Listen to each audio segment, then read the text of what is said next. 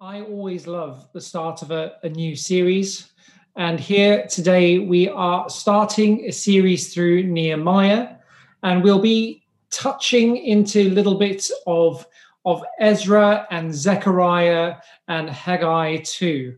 Uh, so watch out for that, because they all cover the same chunk of history and are written to the same group of people. So watch out for that in the coming weeks, uh, because we're going to be mainly based in Nehemiah, and then we are going to be dipping in and out of those other books to give us some context. Uh, so yeah, so here we go. All about the restoration of what God wants to do in us and through us, and uh, as well as what he did do in Jerusalem and what he will do in Telford. Now, there was a series of weeks in uh, Lent of two thousand ten. So this is like ages ago. And uh, I and some others decided that what we would do is every single morning through Lent is to get up at six thirty every day to pray for breakthrough in what God was wanting to do. Yes, I know for so many of us, we're thinking, what? Matt got his lazy butt out of bed and went to pray at six thirty. Come on, Matt, you're not a morning person. What on earth happened? That was revival right there and then. But yes, I did. I got out of bed and uh, was praying with others at six thirty a m right through Lent of twenty ten for breakthrough in mission, for church growth, and for people to come to faith. Some pretty amazing things. But actually, God had another idea. And with all three of those people that were meeting, myself and two others, uh, we had a sense of God saying this: my heart is broken. And we were, during that time, it was that, that famous song, Lord, break my heart for what breaks yours. Anyone remember that? Those sorts of songs? Yeah. Never, ever pray that prayer. It's dangerous. If you pray it, you need to take out life insurance or health insurance or some sort of insurance against God saying, hang on, I'll take your word at it, go for it. But we prayed that prayer, God, would you break our hearts for the things that break yours? And God said these words that would change my life forever. And it was this: my church is breaking my heart. And that wrecked us for the whole of that Lent. And we spent time weeping and mourning, fasting and praying for a restoration of God's church. My, my church is breaking my heart.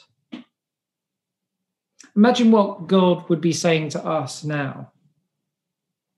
Have we been captured by the call of God that has completely shifted our worldview? Has it completely shifted everything that we're about? Has God's call completely shaken us to the core of our very being?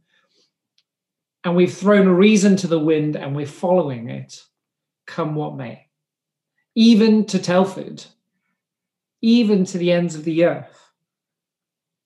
You know, there are some amazing Christians that we've that we've heard about. Probably some of you know this, a guy called Billy Graham. Anyone heard of Billy Graham? Yeah, quite a few people.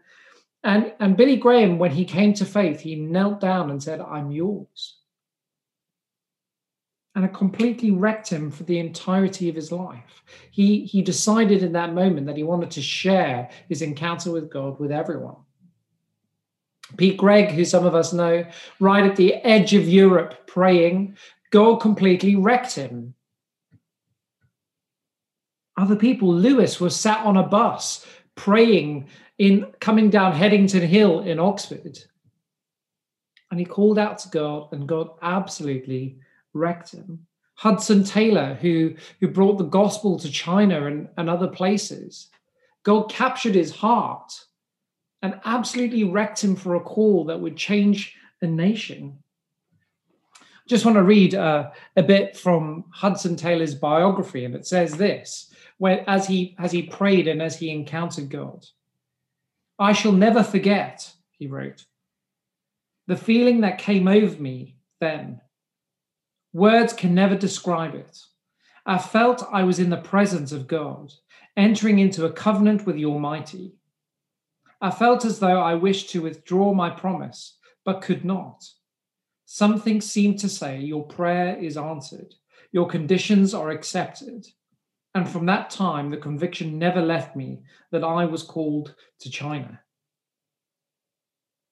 I wonder what that call God has put in you for, for yourself, for your whole worldview. It doesn't, it doesn't necessarily mean you're called to uh, lead a church or pastor a church. No, it could be anything. It could be to education. It could be uh, to family life. It could be to singleness. It could be to all sorts of things where God has completely grabbed your heart and said, I've covenanted with you to do this.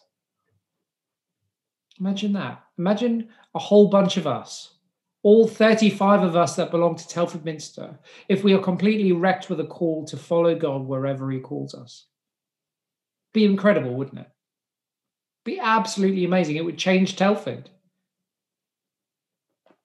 So maybe as we go through this, this book, Nehemiah, God might be calling to us. He might be saying, hey, I've got this for you. How about you go and do it? But often that sense of call is birthed in prayer and fasting and capturing his heart. For Nehemiah, what did that really look like? Well, it looked like those bits from, from verse one to four, if you have your Bibles open. In the month of Kislev, in the, twelfth, in the twentieth year, while I was in the citadel of Susa, Hanani, one of my brothers, came from Judah with some other men. And I questioned them about the Jewish remnant that had survived the exile and also about Jerusalem. They said to me, those who survived are in exile and are back in the province are in great trouble and disgrace. The wall of Jerusalem is burned down and its gates have been burned with fire. When I heard these things, I sat down and wept. For some days I mourned and fasted and prayed before the God of heaven. That's what Nehemiah's call looked like. Weeping and fasting and praying and crying out to God. I know that some of us have been doing that for Telford. I know some have been praying for, for ten years, twelve years for God to break into Telford, crying out, capturing God's heart for the place where we live. And I believe God's just saying, keep on praying. Keep on praying, keep on seeking his face. And maybe, just maybe, God is going to be changing things for the better. God's going to be changing things, uh, systems and structures uh, to make his word known in Telford. Amazing, isn't it? And he's saying, do it through you. He chooses us to do it. So where are we up to in the story of God at the moment? Well, if we start with probably King David, the real pinnacle of what's going on through the whole of the Old Testament, uh, King David has come into Jerusalem, restored, established Israel as this, as this nation that all nations should be looking to them for. We've got Solomon and the consecration of the temple, and God comes down and says, this will be my dwelling place. Uh, Zion, as it's referred to in the Old Testament, Jerusalem and the temple, the, the city of God and the place where God dwells.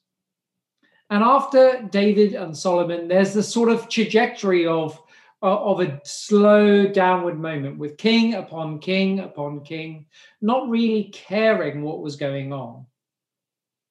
They worshipped and then they didn't, and they discovered and they didn't, and then they, they kind of just had this downward trend into despair, apart from one king called Josiah, who rediscovered the Lord in some sort of back basement of the temple and, and kind of returned Israel to God.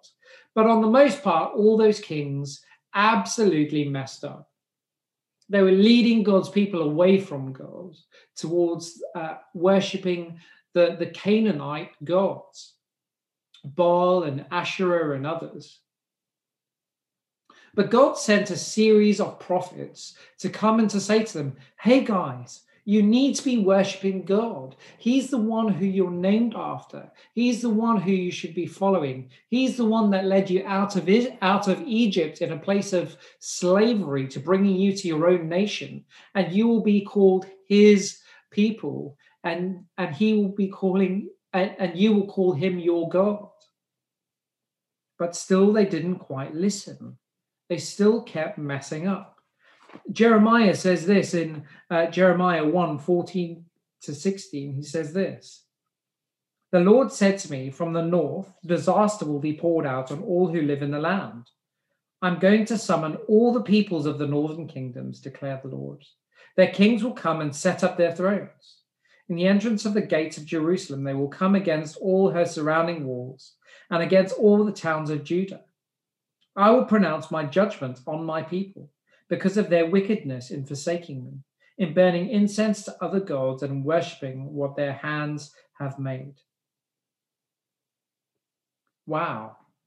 Here is God saying to them, guys, I'm going to send these armies from the north. And if you're a geography nerd like me, they came round the, the Fertile Crescent down into, into uh, modern day Israel, and they conquer all the way along. First the Assyrians and then the Babylonians, and they completely destroy what it means for them to be God's people. They destroy, the, destroy their worshipping life. They destroy the, the city of God, Jerusalem. Everything that makes them them have been taken from them, just as God said through those prophets. They had forgotten their covenant. They turned to worshipping other gods and idols. They didn't bring offerings. They, they rather gave their gold and incense and sacrifices to those idols rather than God. And in five eighty-six B C, the Babylonians came and destroyed Jerusalem, absolutely wiped it out, destroyed the walls, completely toppled the temple, destroyed everything. Their place of worship where Yahweh dwelt, Zion, rubble, gone. Everything is gone. Imagine that.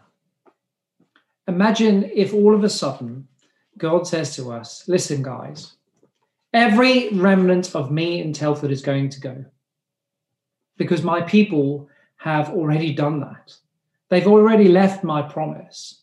So I'm going to take out and wipe out every church in Telford. No more Christians there. That's it. That would be game over, wouldn't it? That's disastrous. But here is exactly what's happened. God, through the Babylonians, have wiped out all of those people who are supposed to represent God, carted them off into exile, destroyed the place where they worshipped, because they didn't follow him. Now, let's just get that straight. I don't think God's going to be wiping out anyone at the moment. Just, just you can breathe easy. But we're facing the same sort of thing now. Telford is not what it should look like when there are thriving Christian presence in the town. Telford isn't what God has made it to be yet, and it will be.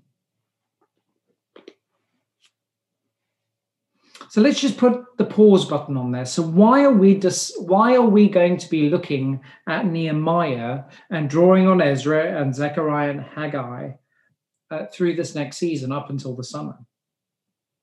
Well, a little bit like Babylon, the U K and Telford is multinational. It's corrosive to those who have a faith.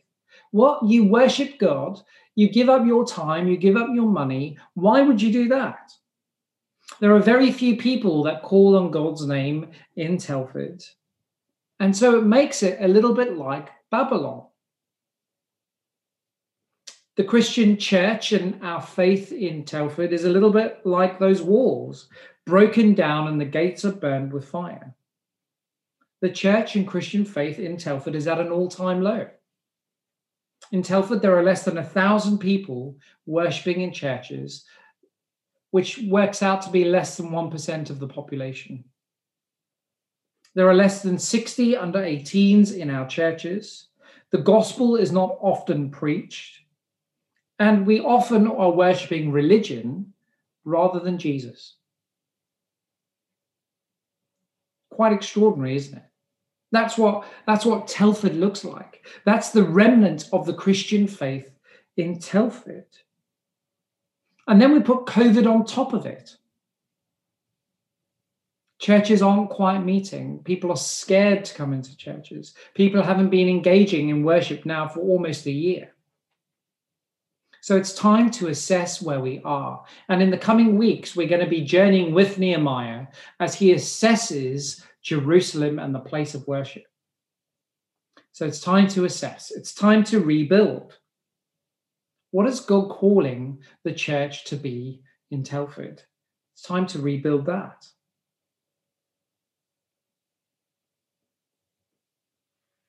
And it's time to reestablish worship in the correct way.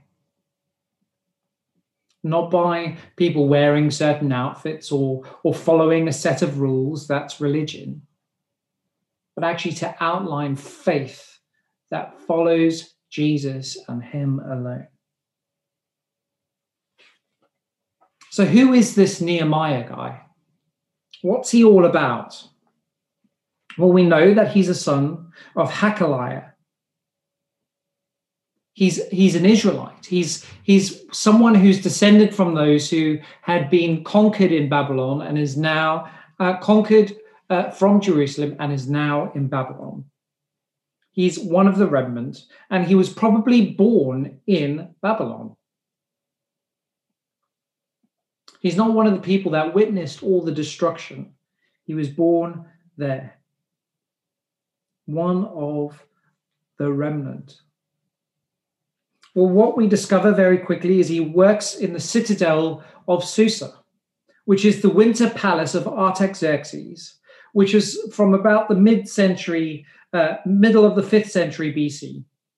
So kind of around four forty-five B C is where this is located. We know that Artaxerxes is the, is the king of Babylon at this time, often referred to as the king of kings. Uh, and is worshipped like a god. But of course we know he's only a man. And then we have uh, Nehemiah saying this at the end of our reading, I was cupbearer to the king. He's got access to this king of kings, as they called him. Access to the, the person who ruled over the Babylonian Empire of that time. Pretty amazing.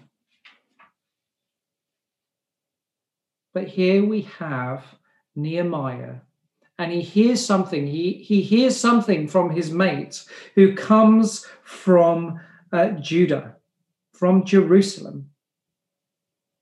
Hanani, one of my brothers.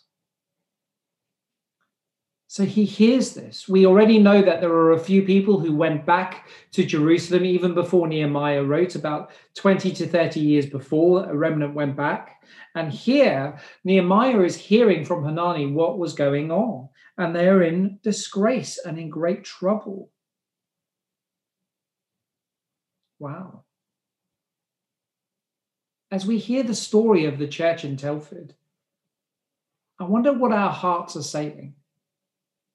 As we look at it, as we assess what God has done in Telford, and we look at it now and say, God, is this what it means to follow you? I think we can all go and say, no. God, there's so much more that you've got for Telford, so much more to be realized.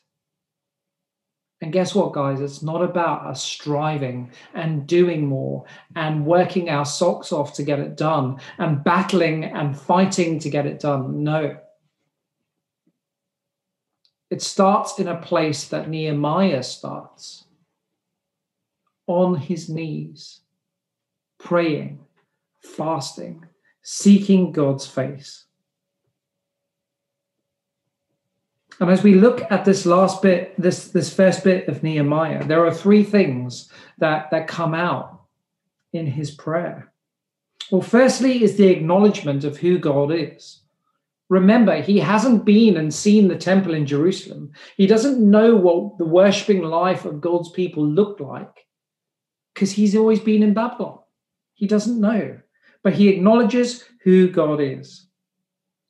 Secondly is he repents, he, which means turning one hundred eighty degrees from going your own way to going God's way. And then thirdly, there's action. He doesn't just sit and pray forever. He, he listens to what God is doing and follows it. So firstly, the acknowledgement of who God is from verses uh, five and six. Then he prayed, then I said, Lord, the God of heaven, the great and awesome God who keeps a covenant of love with those who love him and keeps his commandments. Let your ear be attentive and your eyes open to hear the prayer of your servant. He is praying before you day and night for your servants, the people of Israel. Wow. Here, Nehemiah recognizes who God is. Not Artaxerxes as, as king and Lord and God, but Yahweh, the Lord.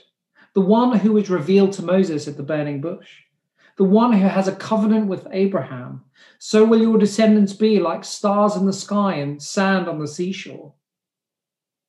Follow my commandments that he gave to Moses.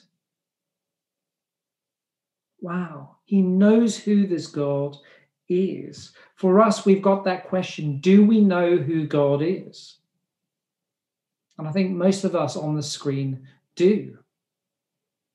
And it's why other churches in Telford are, are, are, are looking at hashtag do you know him? Because they don't quite know who Jesus is. Having spent time with you guys, you all know who Jesus is. And that's why we're not studying that. It's why we're not joining the other churches in that. We're looking at Nehemiah. Because already we've got a road to follow, the track toward rebuilding God's church. It's like we're two steps ahead of the other churches in Telford. We already know who he is. So what's the next thing? Is repenting, turning one hundred eighty degrees from where we are to running back to God. Here, and we, we see it in Nehemiah chapter one, from, from verse six to ten. It says this, I confess the sins we Israelites, including myself and my father's family, have committed against you. We have acted very wickedly towards you. We've not obeyed your commands, the decrees and laws you gave your servant Moses. Remember the instruction you gave to your servant Moses, saying, if you are unfaithful, I will scatter you among the nations. But if you return to me and obey my commands, then even if your, your exiled people are at the farthest horizon, I will gather them from there and bring them to a place I have chosen as a dwelling for my name. They are your servants and your people, whom you redeemed by great strength and your mighty arm. Extraordinary. He confesses the sins of himself and his family and the nation because they haven't followed God. He wants to return them. He reminds God of his promise to bring them back together, to restore Jerusalem, to restore uh, the worship of his name. We need to begin to return again to worship Jesus. We need to remember to call people to come back to what they've done. There are hundreds and hundreds and thousands of people in Telford who have forgotten who God is. But us, the remnant of God's people, us are there to say, come on, guys, return to the Lord. You knew him as a, as a child and as a teenager, but you've gone away. Come back, repent, and come back and know God. It means we need to stop worshipping stuff instead of God.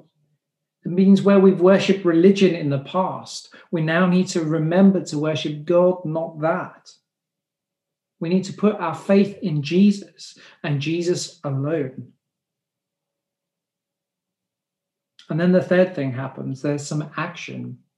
After knowing who God is, after turning from our sin, then there's action that's needed to happen.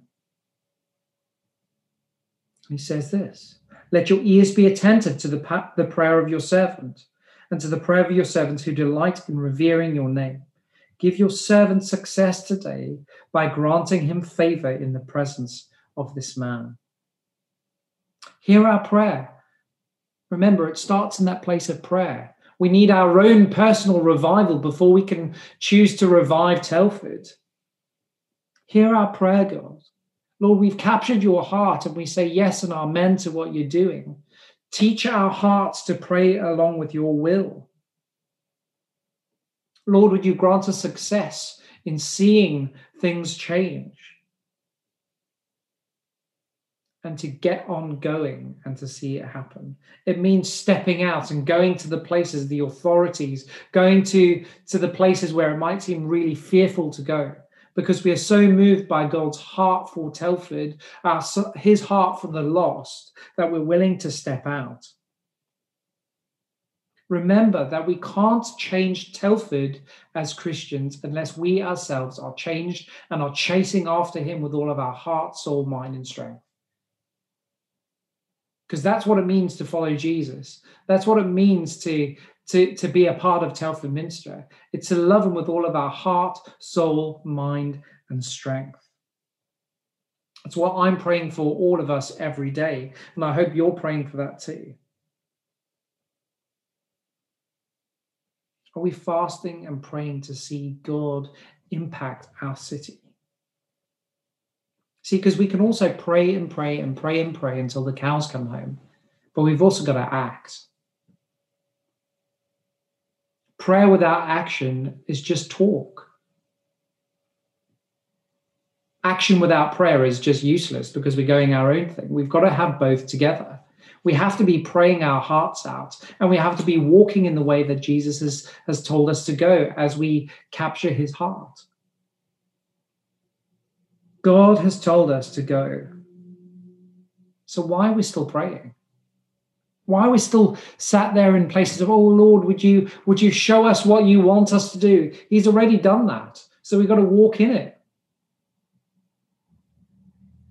As we step out, we will see God doing more and more. And then we've got more stuff to fuel our prayer. Nehemiah's action was to step out and ask Artaxerxes for something that would change the world dramatically. He faced death by doing it. This guy was cupbearer to the king. You know, it wasn't a wasn't a, a huge flashy role. But here he goes and says, God, would you give me favor? I was cupbearer to the king. He could have faced death by following God's call. I wonder if God's got a call on your lives. Has God put something in you that you are so moved to do that unless you did it, you would explode? I really believe God, call, God has called us to Telford for a time as this because things are changing. God is doing a new thing. And we as a church, we're just beginning to perceive what he's doing and to walk in it. But before we can change Telford, we need to change ourselves. We need to have our own personal renewal, like something that Nehemiah had. Are we looking at the churches in Telford and are we fasting? Are we praying? Are we going, God, these people don't resemble who you are and what your name is? We've just had Easter and they don't get it. I, this week, had a conversation with a church leader who said, I'm not bothered about people becoming Christians. I'm bothered about building my church. We've lost the plot. If we don't think Jesus is the only way that's going to change Telford, we've lost the plot. Jesus is the only way to change us and to change Telford for the good. We have to start with our own personal revival before we can change the world.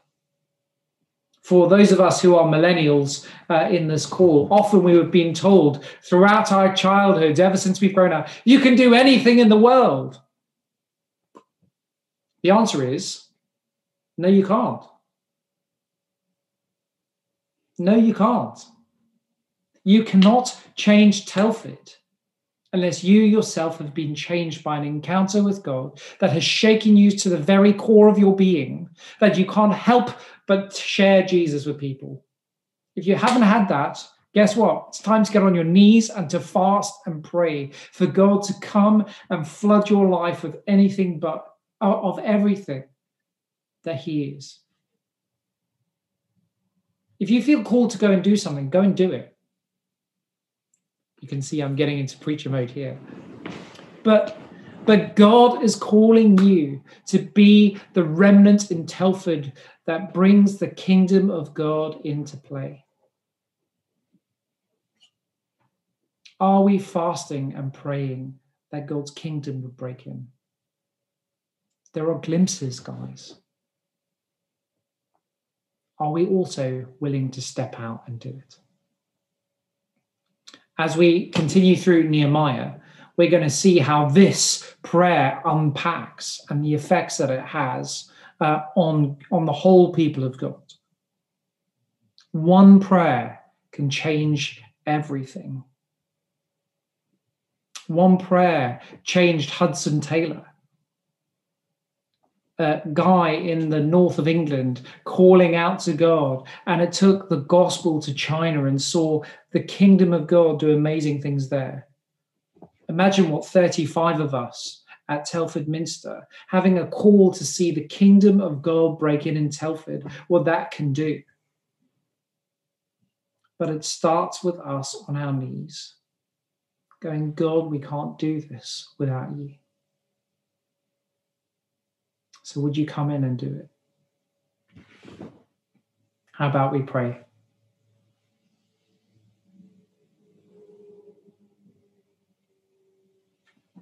Father, would you, would you break into our lives? Would you give us a revelation of yourself that completely consumes everything within us? And Lord, we know we've got to, we've got to choose that for ourselves. No, no one can do it for us.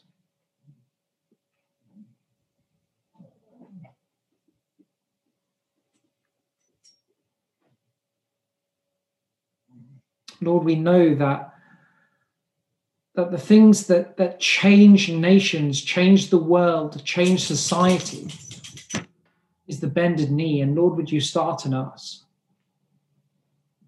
And each one of us, Lord, would we so submit to you that we that we fast and pray for what you might be doing? And then, Father, would you give us a kick up the bum to get on and do it? Lord, would you open our eyes to what you're doing through this series in Nehemiah? Lord, where there are those things in us that we, we are worshipping false gods in our lives, would you take them away?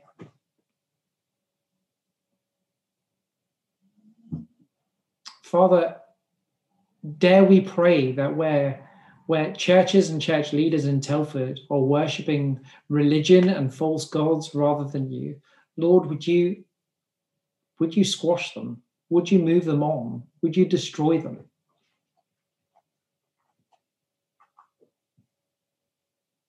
Father, would we reestablish what it means to worship you in this town?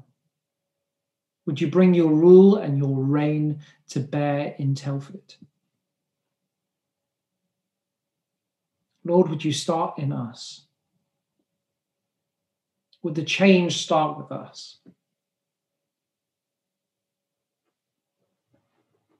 In Jesus' name we pray.